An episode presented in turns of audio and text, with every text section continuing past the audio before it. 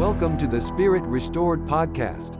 This is where the curiosities of spiritualism meet the belief systems of members of the Church of Jesus Christ of Latter day Saints. This podcast is only for those with an open mind. Join Ken Adams on his quest to find higher planes of spiritual experience. Welcome to the Spirit Restored podcast today. This is Ken Adams, your host. Today I'm going solo on an important topic that I've thought about quite a bit, and I wanted to bring you in on it.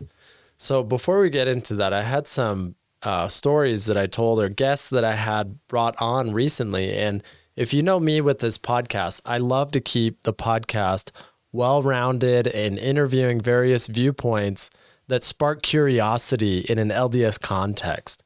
And I found that curiosity has allowed me to understand people, my own beliefs, new beliefs, and help me quickly get the results that I want in life.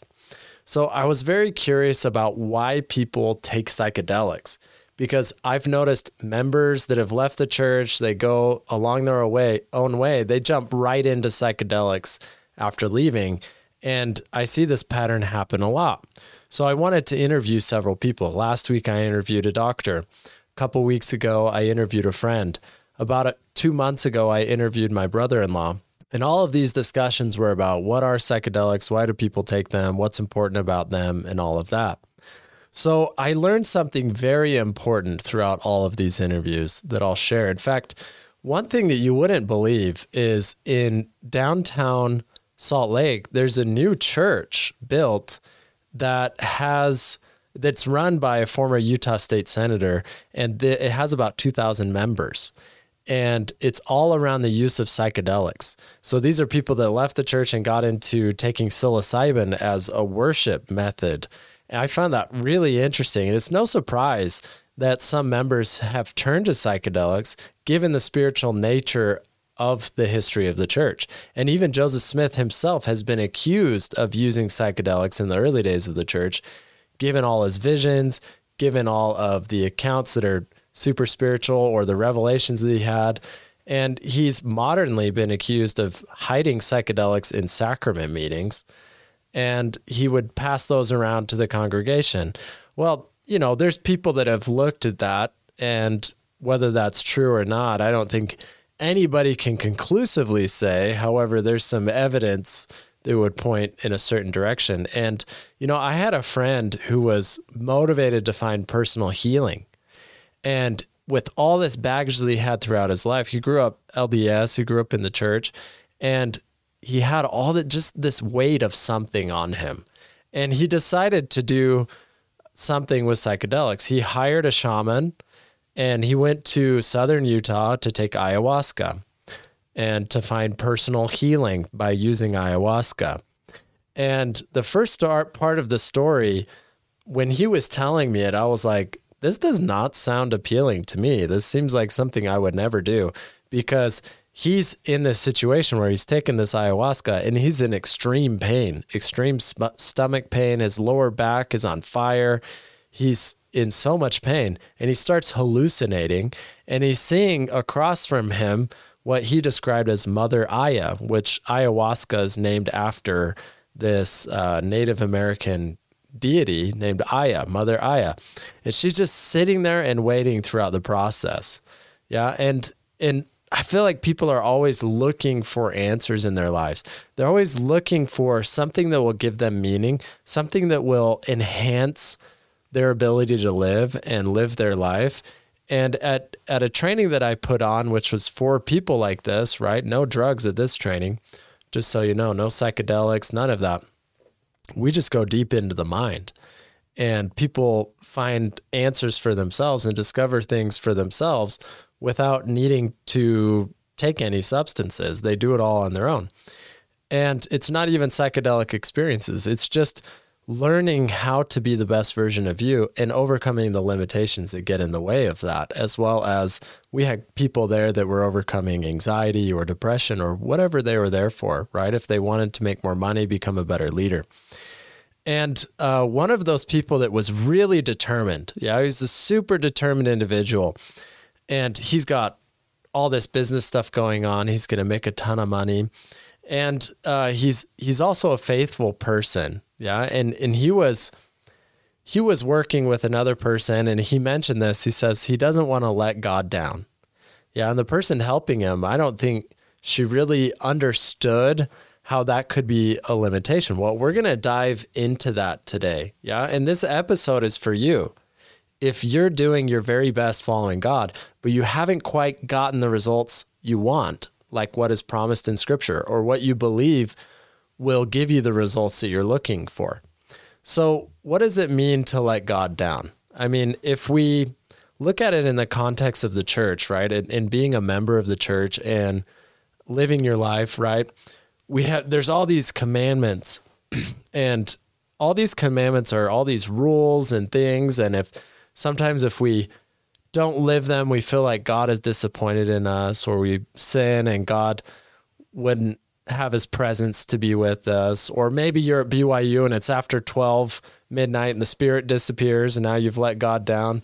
In any case, you know, people have their own description of what this means to let God down. And they might even imagine that he's crying because of them, or he's sad, or he's angry, or whatever it is. Yeah.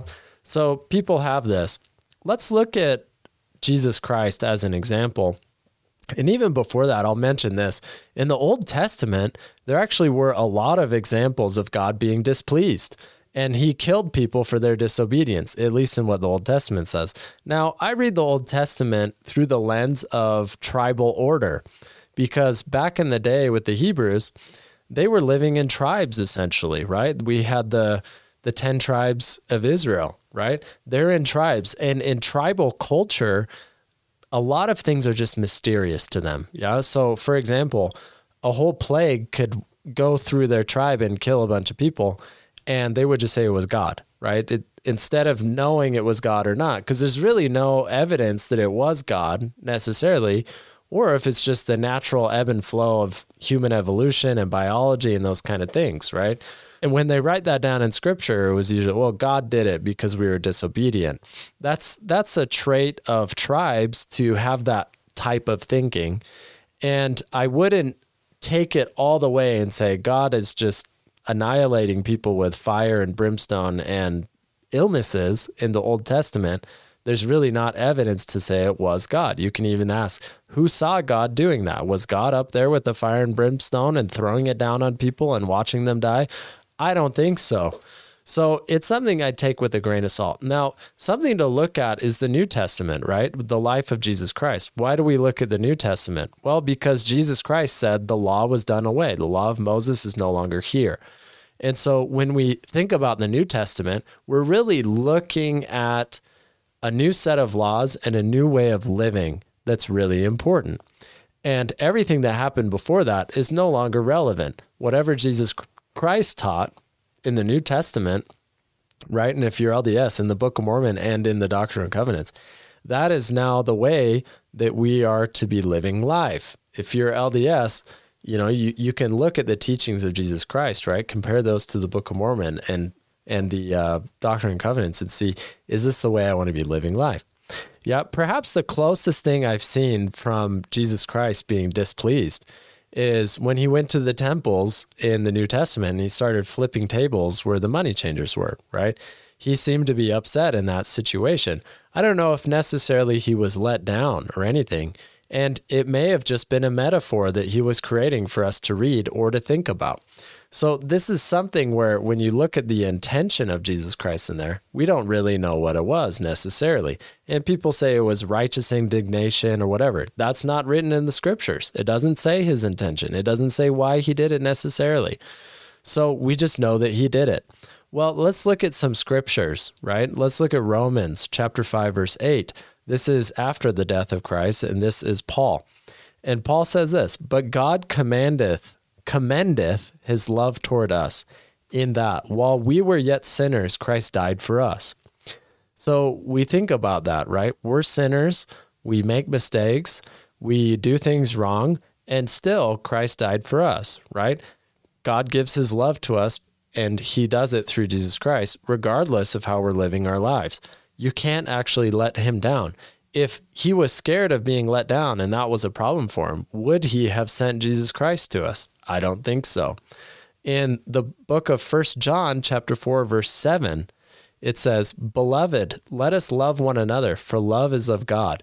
And everyone that loveth is born of God and knoweth God. And he that loveth not knoweth not God, for God is love. Yeah. So this is describing love and being let down. Those aren't the same thing, right? If God is love, then that's his normal state of being.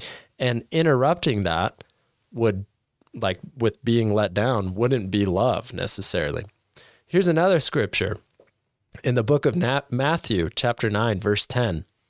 It says, And it came to pass, as Jesus sat at meat in the house, behold, many publicans and sinners came and sat down with him and his disciples. And when the Pharisees saw it, they said unto his disciples, Why eateth your master with publicans and sinners? And when Jesus heard that, he said unto them, They that be whole need not a physician but they that are sick. But go ye and learn what that meaneth.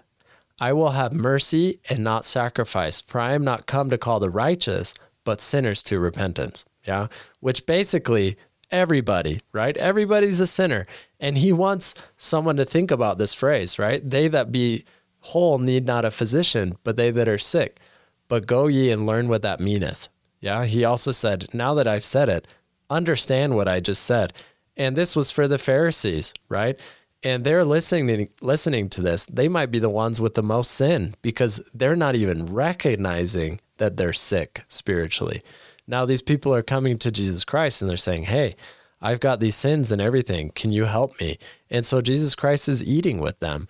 We don't have to be perfect to be in the presence of Christ. We don't have to be perfect to be in the presence of God.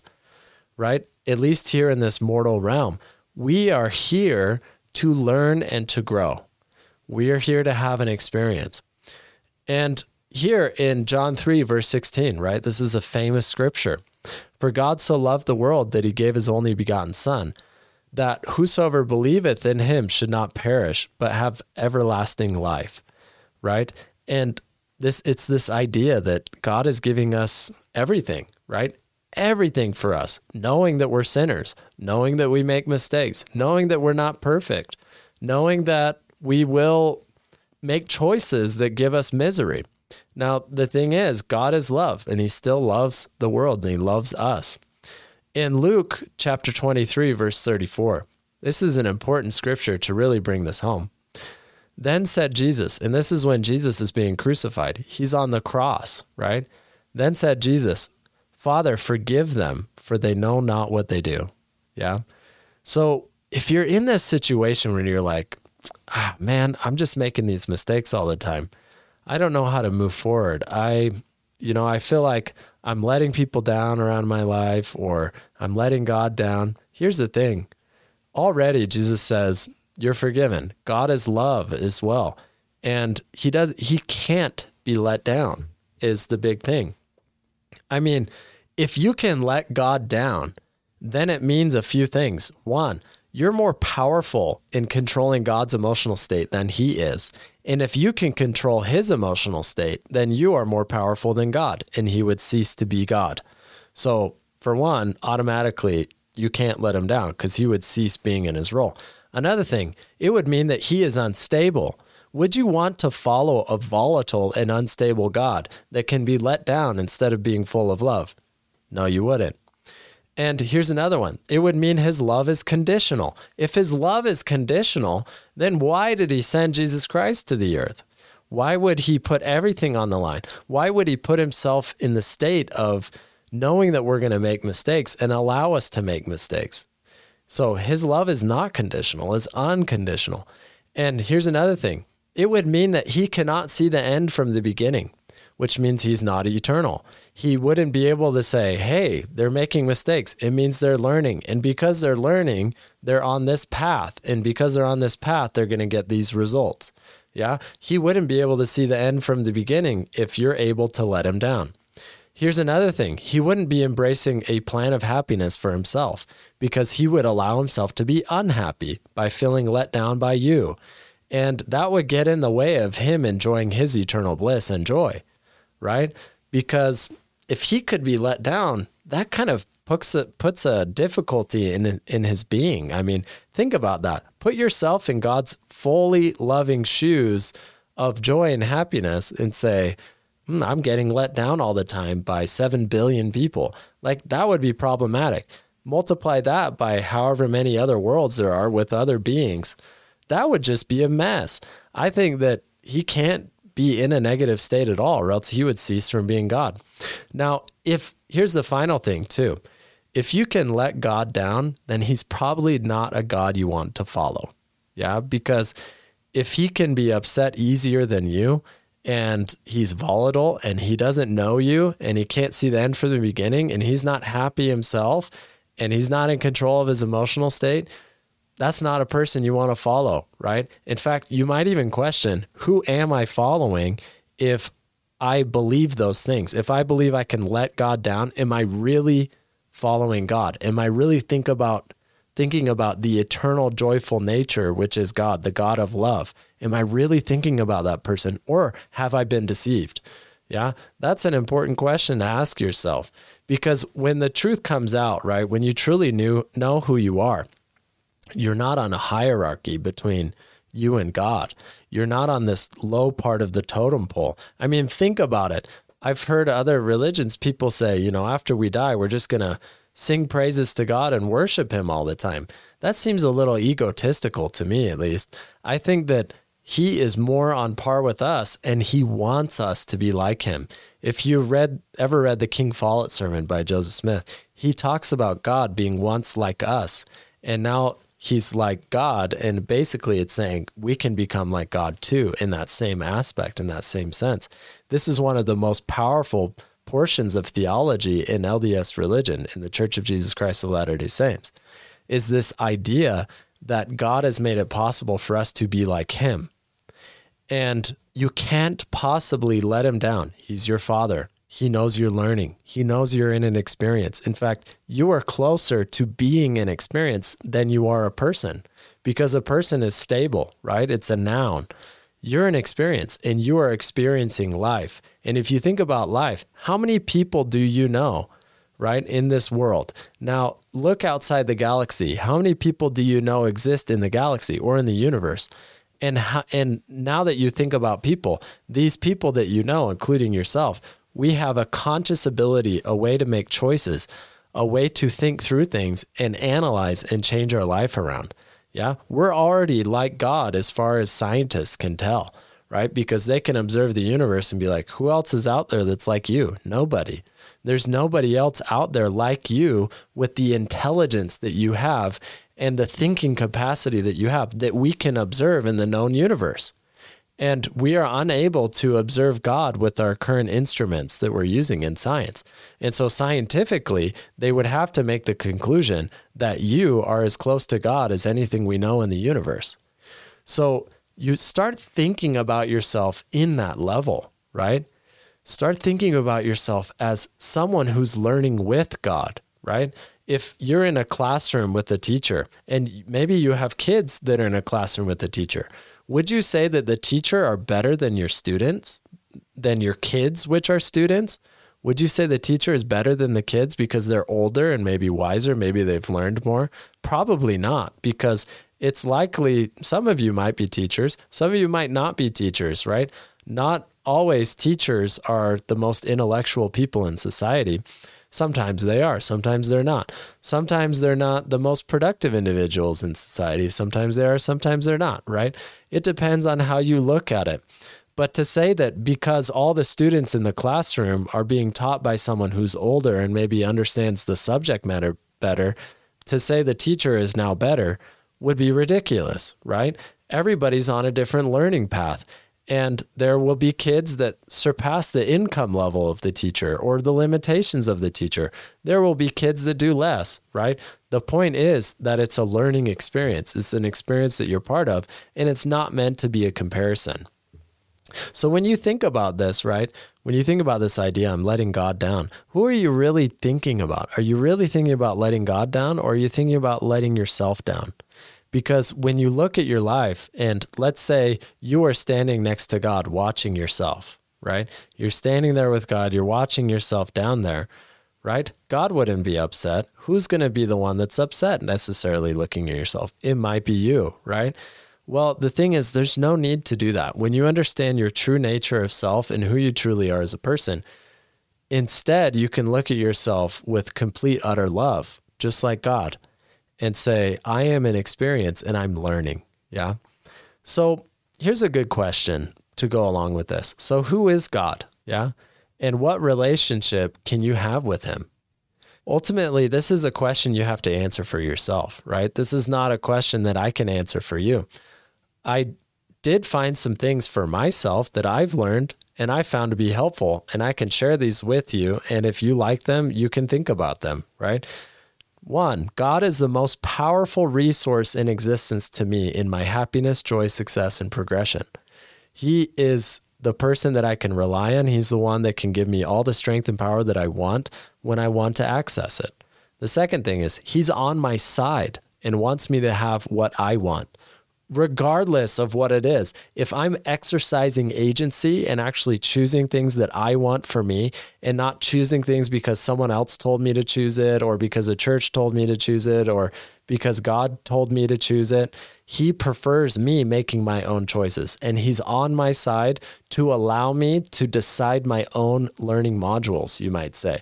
And He's there to teach me as I go through it. I heard once from someone that talked about a coach and he was working with this coach and this coach told him he said sometimes you have to let your clients go off into the rails so they have some context when they come back and talk to you. God is all on board with that. He allows us to do whatever we want whenever we want however we want. He lets us be free agents in our life and he wants that.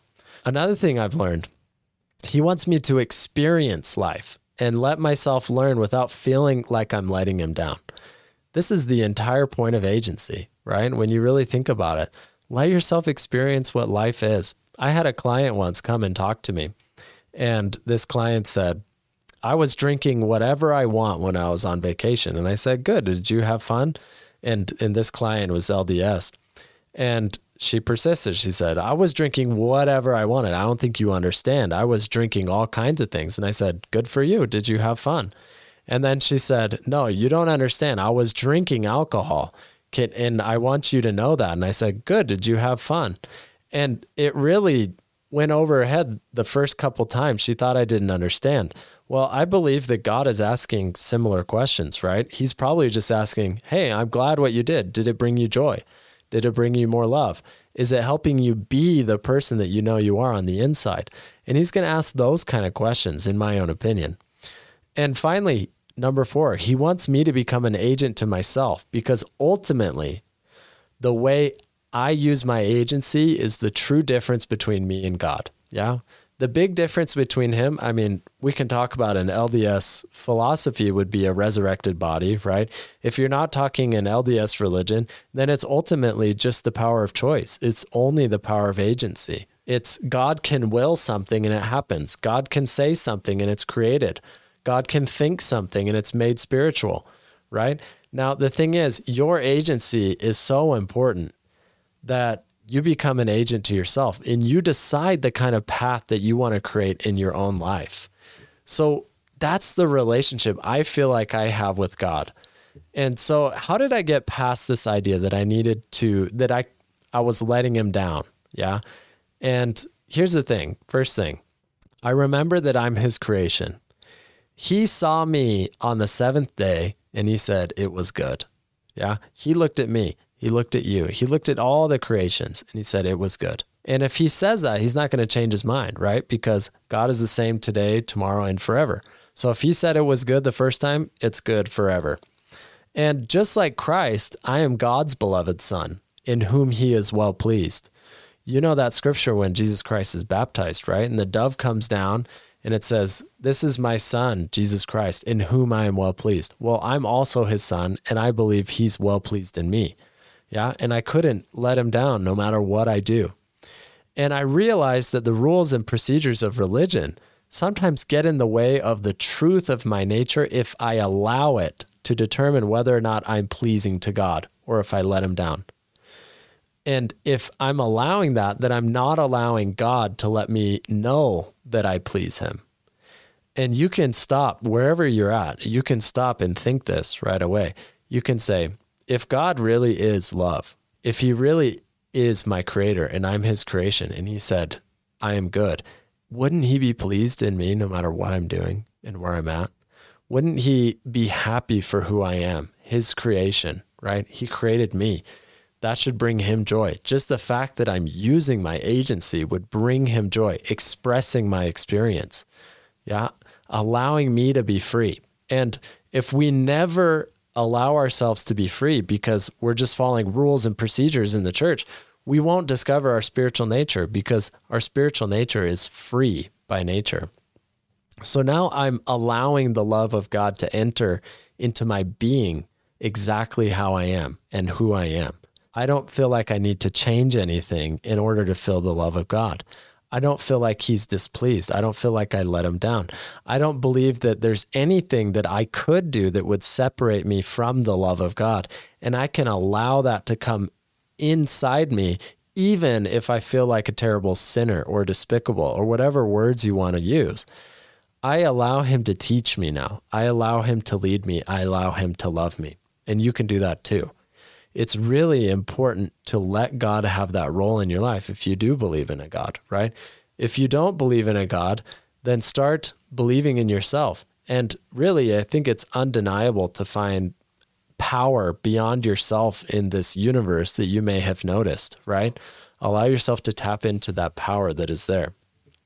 Now, what would happen to you if you viewed God as a resource?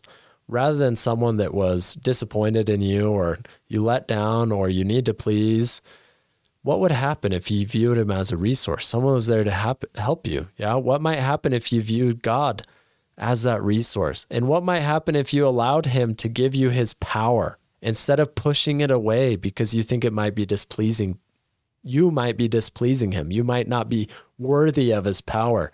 That idea right there is you pushing away his power.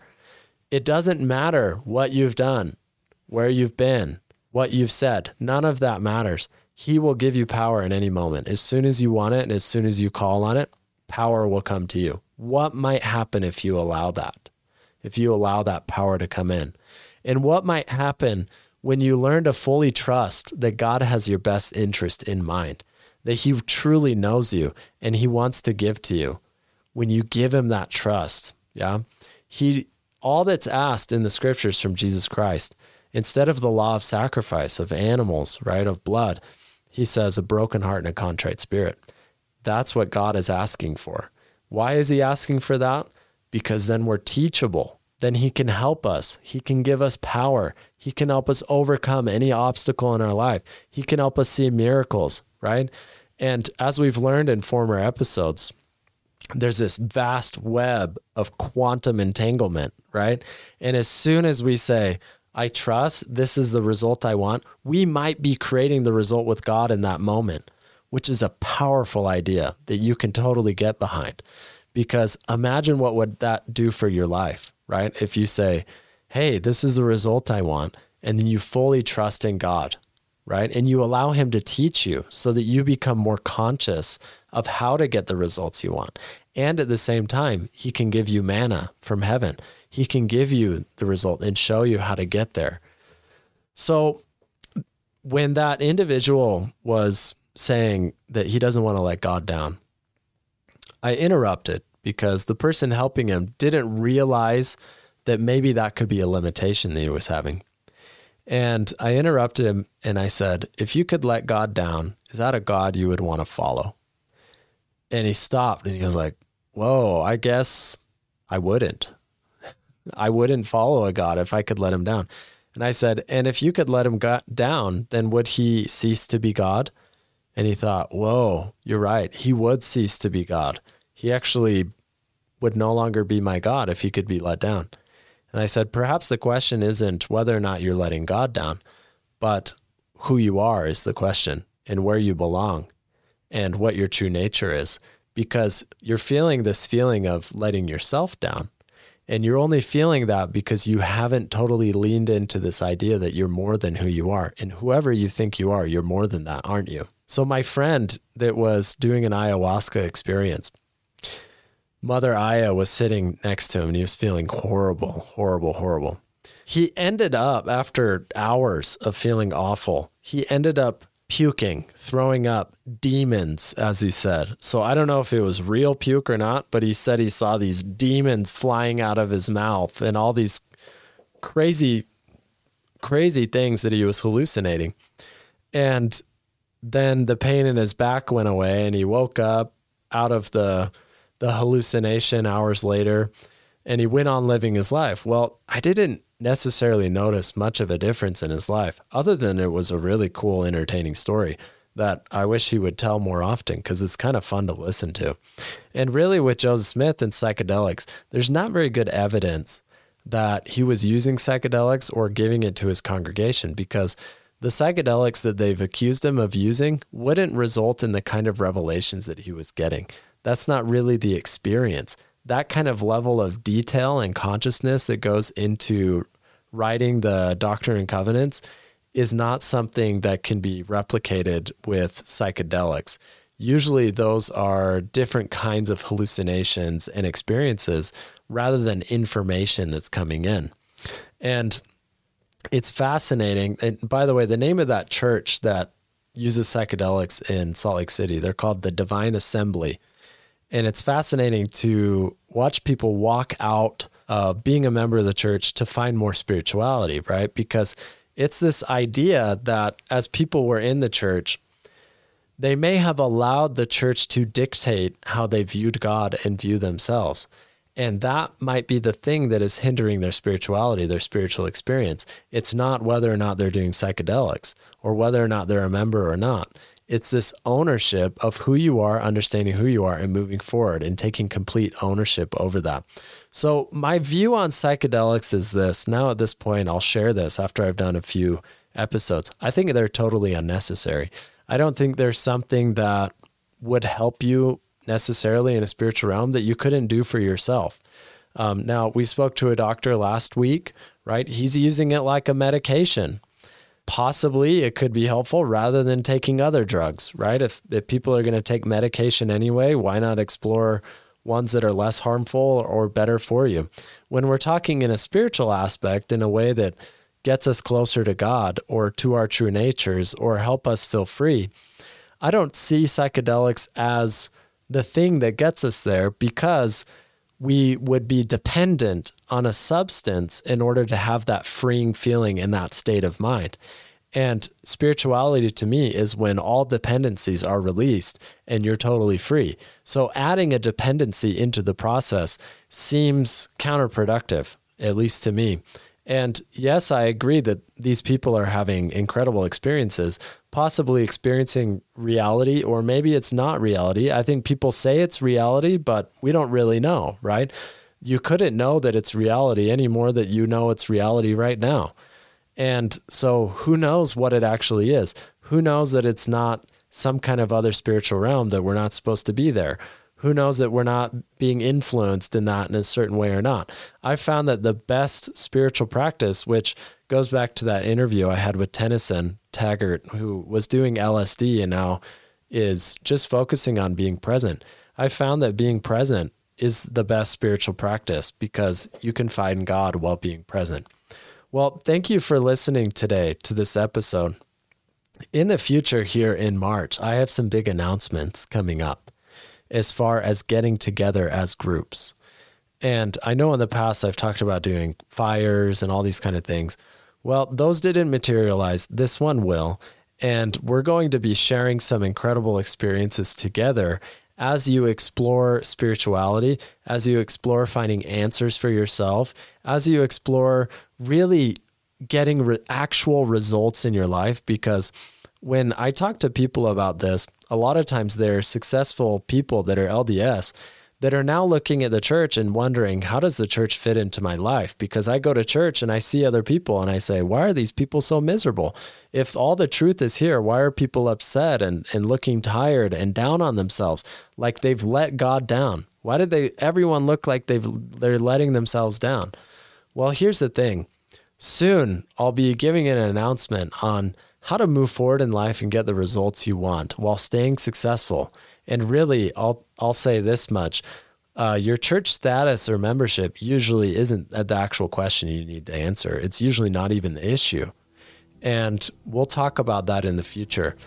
For now, stay tuned as I release this in March, and we will talk next Sunday. Ken loves to get feedback from his audience. Send him a private message or write a review so that he can discuss topics that are most relevant to your spiritual experience. Thank you for listening today and remember to join next week.